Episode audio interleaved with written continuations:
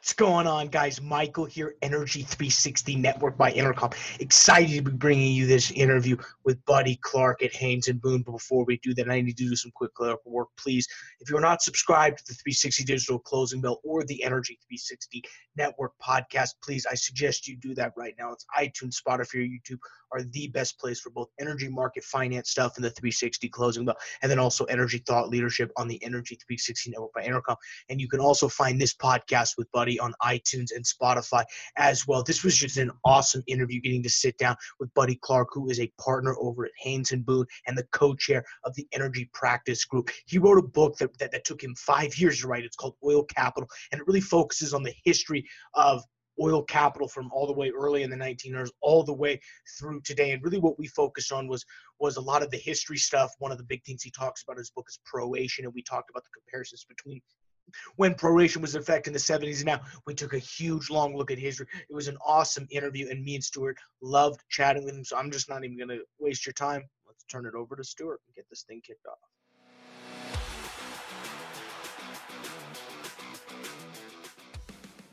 Um, hey guys, we're here sitting uh, with uh, Buddy Clark.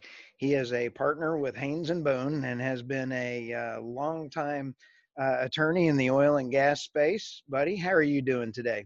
Doing great, Stu. Thanks for inviting me. That sounds great. We also got Michael uh, Tanner. He's our uh, analyst and uh, host. How are you doing today, Michael? I'm doing good. Just excited. This is going to be a, a nice history lesson for me. I always enjoy that. So I'm, I'm just excited to, to listen to this. This is an awesome book um, that Buddy's written. I'm excited to dive into it. You know, you know, Buddy, and thank you for taking the time. This book, uh, Oil Capital, Uh, the history of American oil, wildcatters, and independent and their bankers. Uh, I thoroughly enjoyed. Um, as you can tell, I uh, wrote all over it. And uh, as we were just talking a minute ago, you said you'd taken five years to write this, and it started out just as a speech. Could you just tell us a little bit about that? Uh, sure. Yeah, as I was saying, we um, in Houston, there's an energy group in the Houston Bar Association. They have monthly meetings, and uh, my partner, as the president at the time, asked me to speak. So I, I agreed to to speak for thirty minutes, and the topic I selected was something I've been working on my whole career, which has been energy finance. Um, and I was aware, so I started in nineteen eighty-two. I was aware when I started in eighty-two. In fact, I remember a banker, Ralph White at Allied Bank in Texas, saying, "All right, this is a new structure. It's really cr- cool. Here's how it works. You know, you, you got you got a, this amount of credit that we can loan to borrowers. It can go up and down depending on the value of their assets, and it has a borrowing base." And I said, "Oh, what do I know?" Because I had just started. I didn't know that there was a a pre-existing uh, history.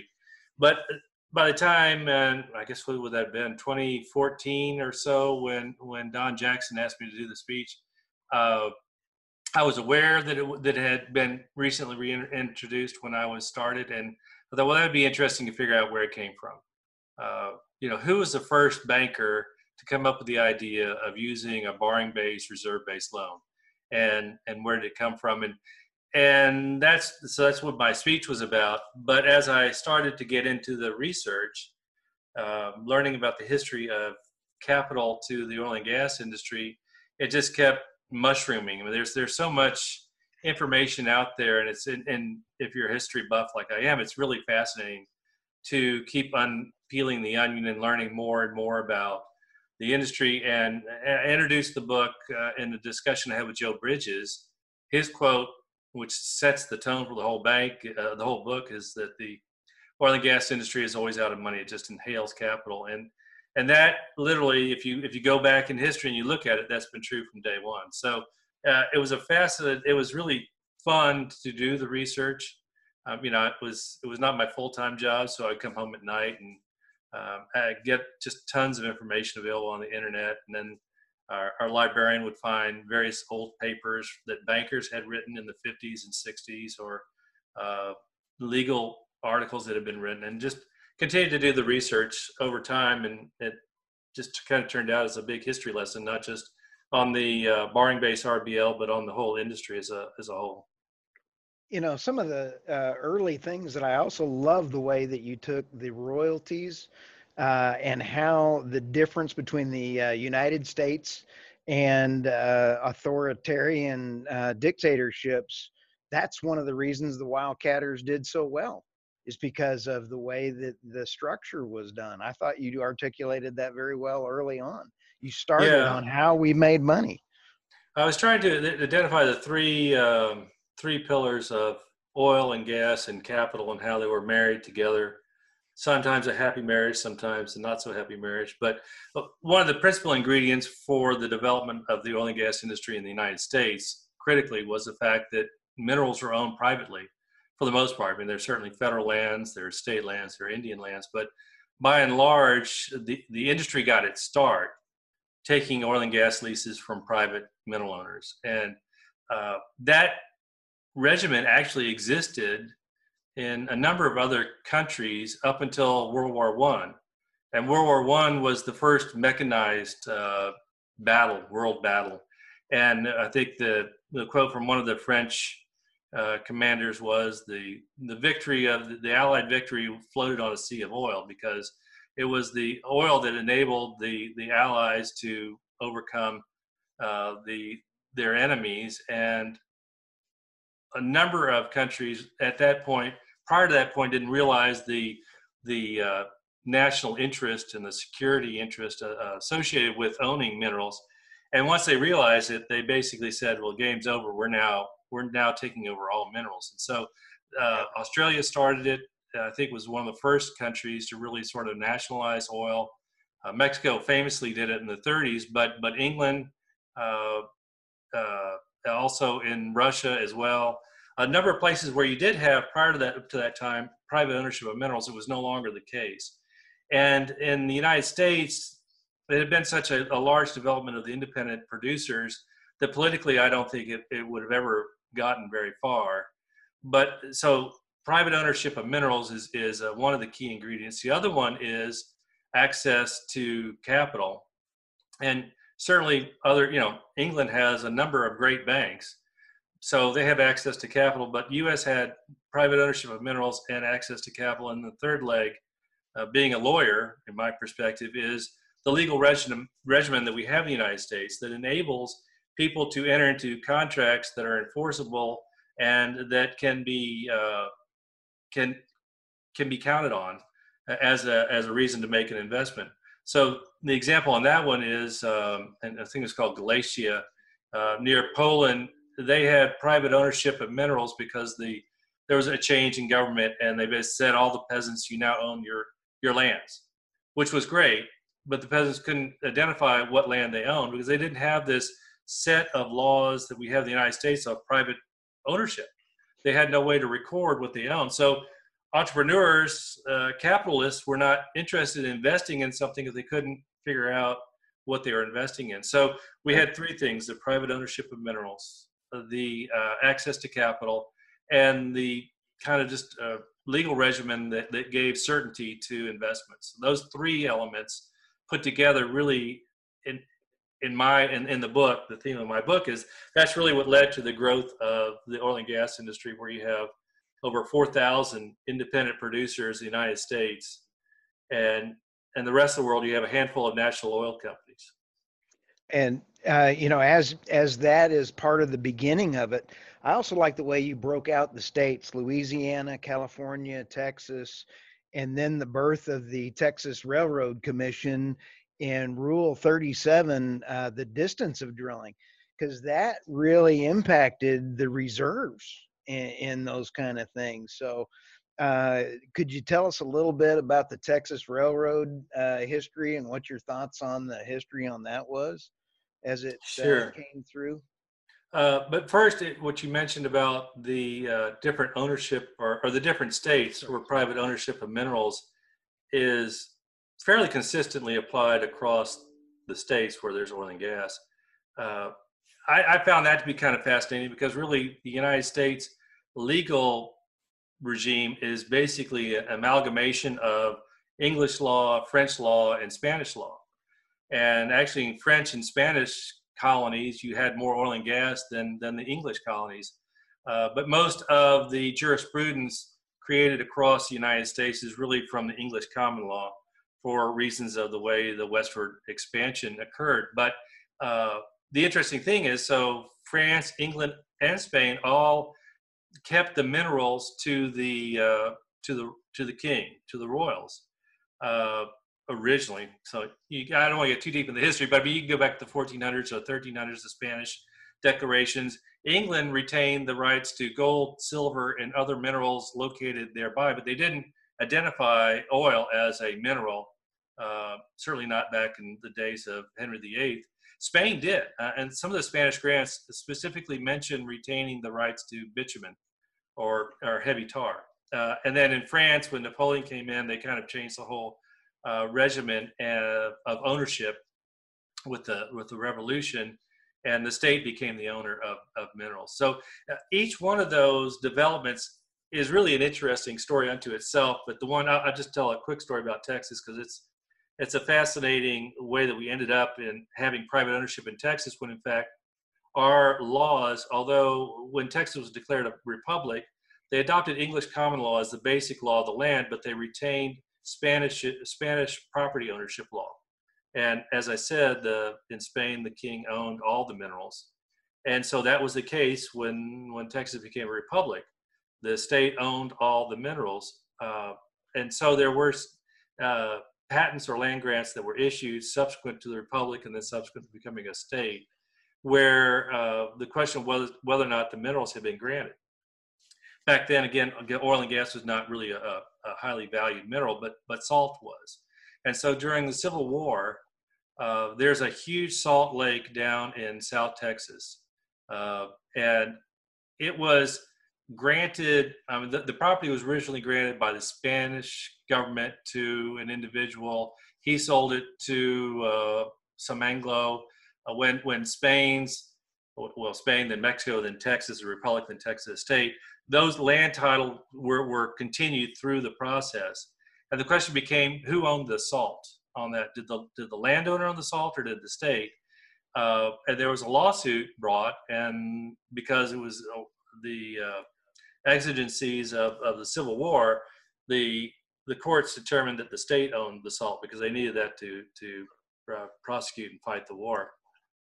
So after the war was over, the lawyer that lost the lawsuit on behalf of the landowner became a legislator.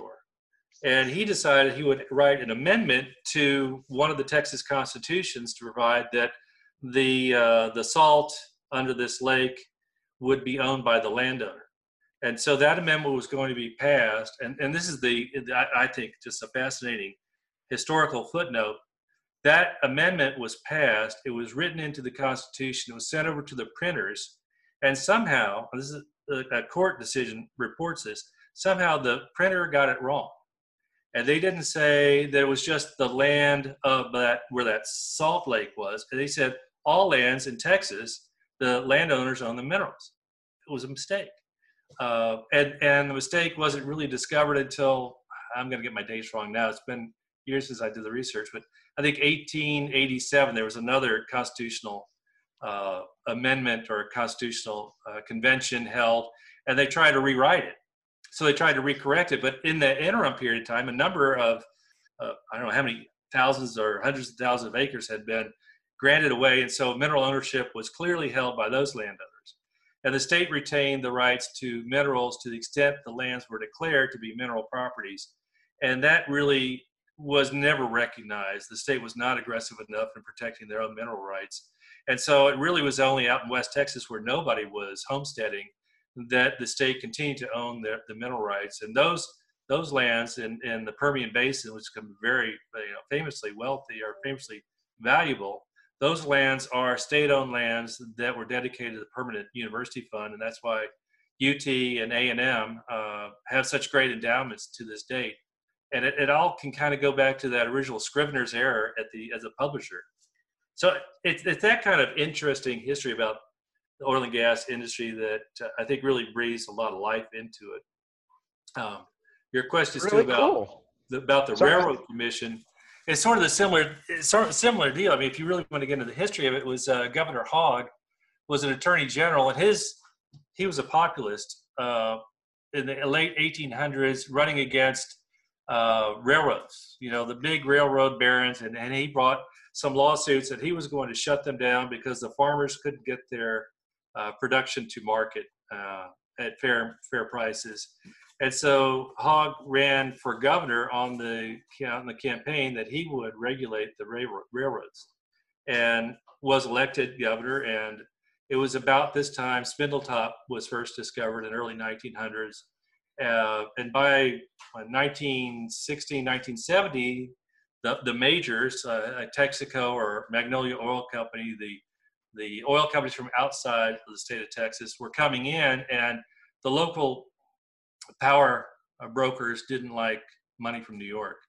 Uh, that has not changed over one hundred years, but they didn't like the money from New York, so they wrote certain certain provisions in the legislation that said you couldn't be a vertically integrated oil and gas company owning pipelines, production, and marketing.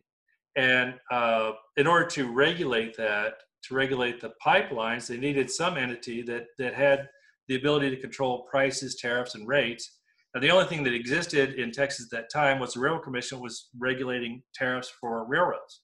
So they had no real expertise. I mean, nobody did back then, really, from, from the back perspective. But they just charged the Railroad Commission with another duty. You, you, you, know, you handle transportation, handle transportation under pipelines. And so the Railroad Commission gets into regulating the oil and gas industry. Uh, and that, that wasn't very controversial in and of itself. But what became controversial was the fact that this was a real boom and bust time for the oil and gas industry. And And basically, Texas was the oil and gas industry for all intents and purposes. Spindletop, um, fields up in the Panhandle. Uh, there were fields being discovered left and right. When they were discovered, you'd have this huge flush of production. Prices would collapse, and uh, everybody would go bankrupt. And then the then the prices would come back up because the people stopped producing. That's another uh, theme that continues to repeat itself. Uh, and The the state, again, power brokers, if you will, and the state said, we're wasting the state's natural resources by this boom and bust. We're we're overproducing, and people are utilizing oil for things that's not best suited for, and we should conserve state's natural resources. So how do we do that? Uh, because what they were fighting against, and I don't think you mentioned this, but uh, the law, the, the, the early English common law was the rule of capture with respect to wild animals. So if a wild animal crossed your neighbor's fence into your, your property and you captured that animal some way or another, that you owned it. It even if the neighbor, uh, you know, saw it first, but if it flew over your fence line and you shot that bird down, it was yours. So that's the rule of capture. Well, early on in the oil and gas industry, uh, the producers didn't really understand it very well, and certainly much less the judiciary. So the judges were presented with arguments that oil was really like a river flowing underground. And so if you captured it, you owned it, but if you didn't capture it, the river kept going and, and was now under the neighbor's property. And so that incentivized everybody to be actively uh, exploring for and producing as quickly as possible any production they found. Well, that was wasteful. And uh, to stop waste, you need to have some sort of regulations. And another, everything continually repeats itself in here. Uh, the oil industry was not really enamored with regulation. The independent producers, the only way they made money was to produce as fast as possible, pay back their investors, and, and plow money back into the next uh, boomtown that, that came up. So the independents fought the Railroad Commission uh, in the courts. Uh, they basically had insurrection in the fields.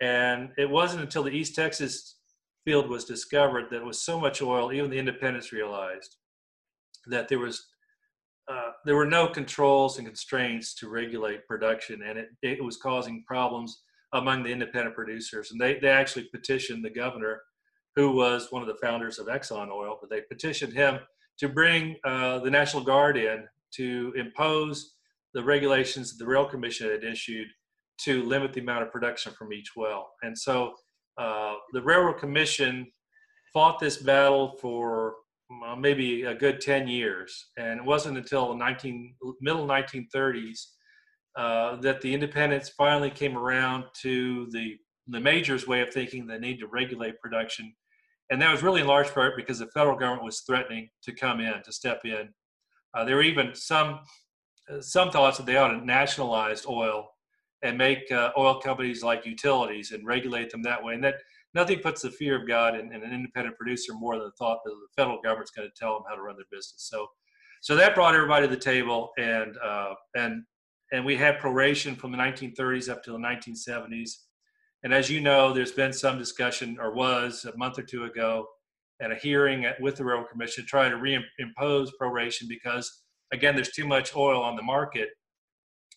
That didn't go anywhere uh, currently because of a number of reasons. One, uh, Texas just doesn't control that much of the world's production, less than five percent. And two, uh, the market is much more, was much quicker acting than any uh, state regulatory agency could be. So the whole idea of, of the Railroad Commission trying to reimpose proration, I'm sure, was causing all the regulators to pull their, their hair out, to think they'd have to go back in and measure how much each, each field was contributing to worldwide demand and then ratchet it down. That was just, I think it was, it was an idea uh, to try to identify and highlight the problems that the in- industry is facing. I don't know if everybody really gave it a whole lot of serious thought that was actually going to be implemented. I think, yeah, I, I mean, there's just so much information. And I think the history of this stuff is fascinating, but kind of getting back to, and, and I'm glad we've kind of brought it up to the seventies here, because, you know, the title of your book is Oil Capital. And one of the biggest things that when I was going through it was I noticed was the evolution of technology as you got into this point that, hel- that helped the capital lending process sort of get to where it is and how that has, ex- you know, really helped accelerate. Can you talk a little bit about that? Well, the technology is just, I mean, it's, I think, I'm, I'm totally biased, so, and I don't know much about other industries, but I think the oil and gas industry is the most high-tech industry out there. I think Exxon had one of the first supercomputers before any other company ever did. So uh, the main thing that happened in, in the seventies really was more production coming in from the Middle East, uh, but that was the beginning, if you recall, um, for horizontal well production. And they were improving on their their uh, seismic activity. So I think three D was coming in around maybe in the eighties. And all that just gave the oil producers greater certainty and reduced the amount of dry holes they were drilling. So the more production they could get and bring on the market, then obviously uh, if it exceeded the amount of demand, it could cause prices to drop. So U S was increasing its production during the seventies, and all the while there's a whole lot of other history, world history going on in the Middle East. Uh, and a part of that world history of the upset in the Middle East was that the formation of, of OPEC, and then the use of OPEC, or at least the Middle East producers, using oil as a, uh, a tool of, of war, or to get some type of leverage over a lot of the countries that were supporting Israel. And so the the technology enabled the U S producers to be able to increase their production.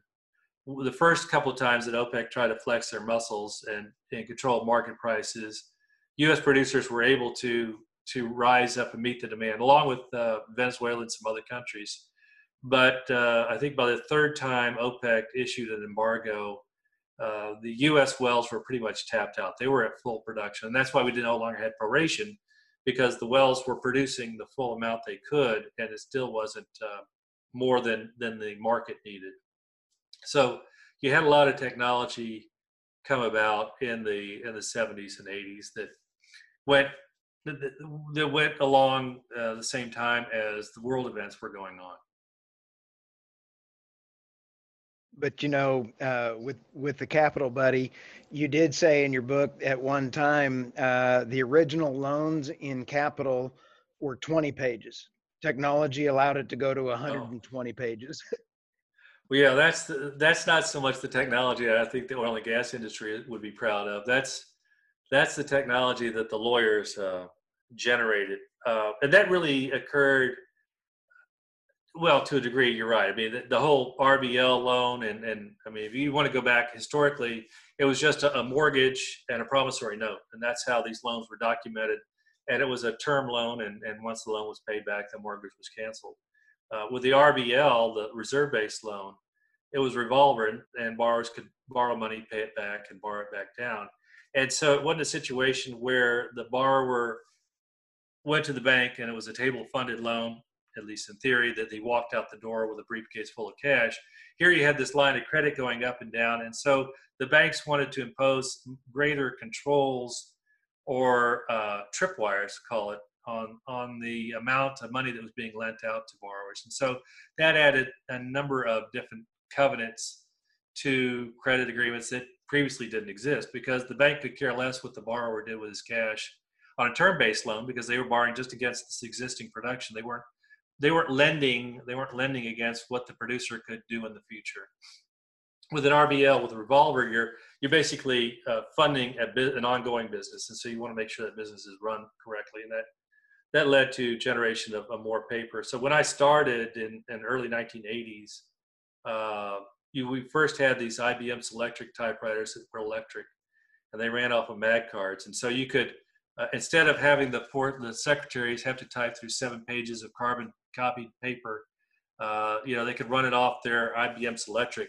And, and that was just, you know, a marvel of modern technician tech, technology. But what really, um, as a side story, what really kind of caused oil and gas loan documentation, and I guess documentation worldwide, to explode was uh, access that we had given to us through the internet of filings at the S E C. So any material documents that you enter into uh, have to be filed with the Securities Exchange Commission.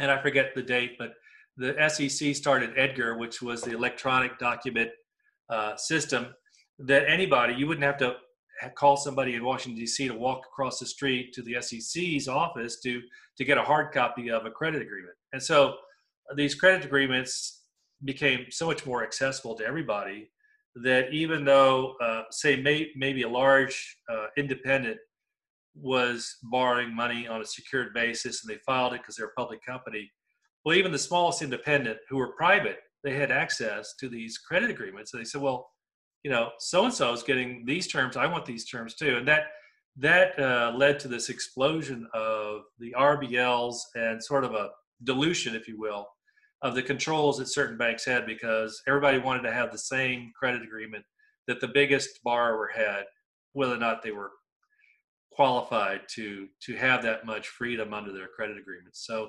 that also, you know, on the, the technology on the legal side, that was probably more of what happened. And then now with the internet, you know, you once you've signed a, a credit agreement, it's it's uh, it's out there. There's nothing there's nothing on the internet that's uh, protected, right? You yeah, can get you can get your hands on just about everything. That's right.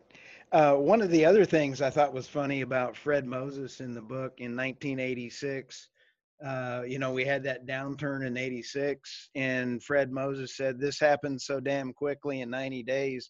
We expected a dip, but none of us would be such a precipitous dip."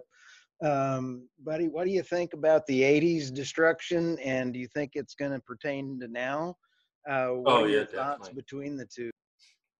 Well, it's it's definitely um, uh, a precipitous drop we've seen this time, and I don't know anyone that was expecting it. Of course, this is different because it's combined with a demand drop associated with the COVID nineteen pandemic. But uh, the eighties, very similar to what's happening now, very similar to what happened in Thanksgiving of twenty fourteen. OPEC said, we're tired of, of protecting the market price at, at our expense while the independent producers or other countries are making uh, making hay while we restrict our production. So in eighty-six, that's when OPEC finally said, we're going to stop trying to sub- prop up the price of oil, and we're just going to gain our market share back. Uh, and when they did that, they flooded the market. The prices collapsed. I forget what it was, maybe nine dollars a barrel that the price went down to. And it uh, was devastating, not just for the independent producers in the United States, but it was really devastating for their energy lenders, much more so than we're going to see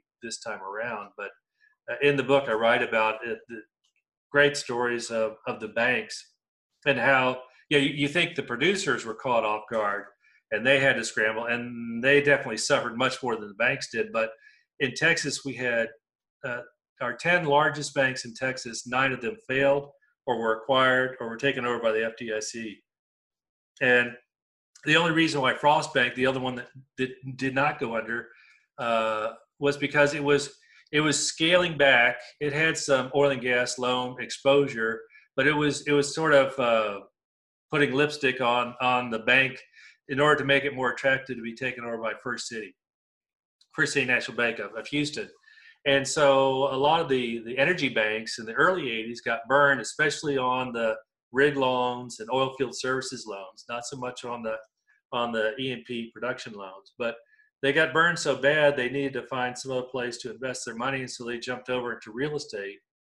And this is when the Texas real estate market totally collapsed because of a number of reasons, not the least of which uh, state, uh, I mean, the savings and loan industry was, restrictions on their ability to make commercial loans were relaxed just about the same time. So one of those, quote, perfect storm situations. And so all the uh, major energy banks in Texas took a bath on energy for sure, but they really were hammered on real estate, and they were not large enough to be bailed out by the federal government.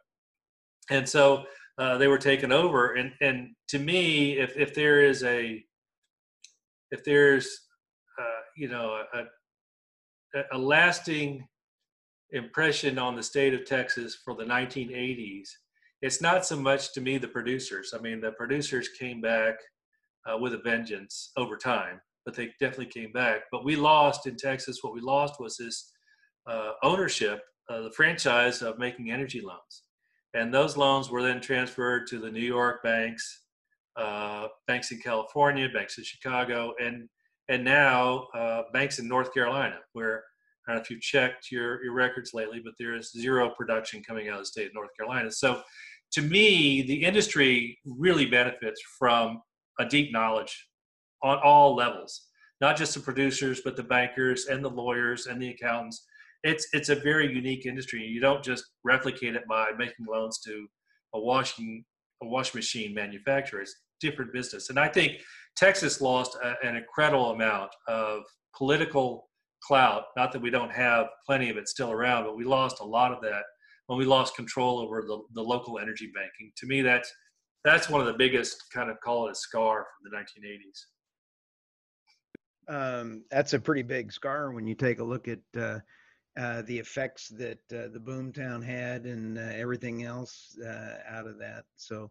Well, uh, Buddy, thank you very much. Uh, this has just been a real exciting time. I mean, this book, I'll tell you what, anybody that has not read the book needs to, because this uh, conversation is only part of it. And I really appreciate your five years that you put into it, because it, it was worth it. Uh, Michael, do you have any last thoughts before we? Yeah, I think I, I mean, first off, this book is is is I'm kind of like you. I do really enjoy the history, so I, I appreciate ate the lesson, and you know, kind of I think you know, really the only the only thing that that, that I think to, to kind of circle it around and bring it back before we let you go is, so obviously in the seventies there were proration, and there was proration that was you know a month ago that the Railroad Commission was considered. Did you have? I mean, what what are your thoughts on it? What if obviously they didn't vote in favor, but what what were your thoughts on that? And did you have a side you were leaning on it? And what I guess did history tell us about maybe what should, we should be doing now? Well, uh, I think history tells us that we should be remembering history, because that way we try not to repeat it so much. But uh, the whole idea of prorationing, I think, is uh, an idea that's long past its uh, effectiveness, especially if you limit it just to the state of Texas. And Texas was talking about combining with New Mexico and North Dakota and, and trying to make more of an effort. But I think it was basically window dressing to try to uh, mollify OPEC, the Saudis, that the U S was not going to run rampant if they, if they cranked down their production again. And then Uh, it, it really, it, it didn't have the impact on the market that I think they were hoping it would have, but the market is just so dynamic. Maybe the, the lesson from history is you just, you can't assume anything. You can't expect that it's going to be different this time. That's one of the, the quotes in the book that John Templeton said is the four uh, most expensive words in the English uh, of uh, investing are this time it's different, because Uh, everybody always thinks they're smarter, thinks that it, what has happened won't happen again. But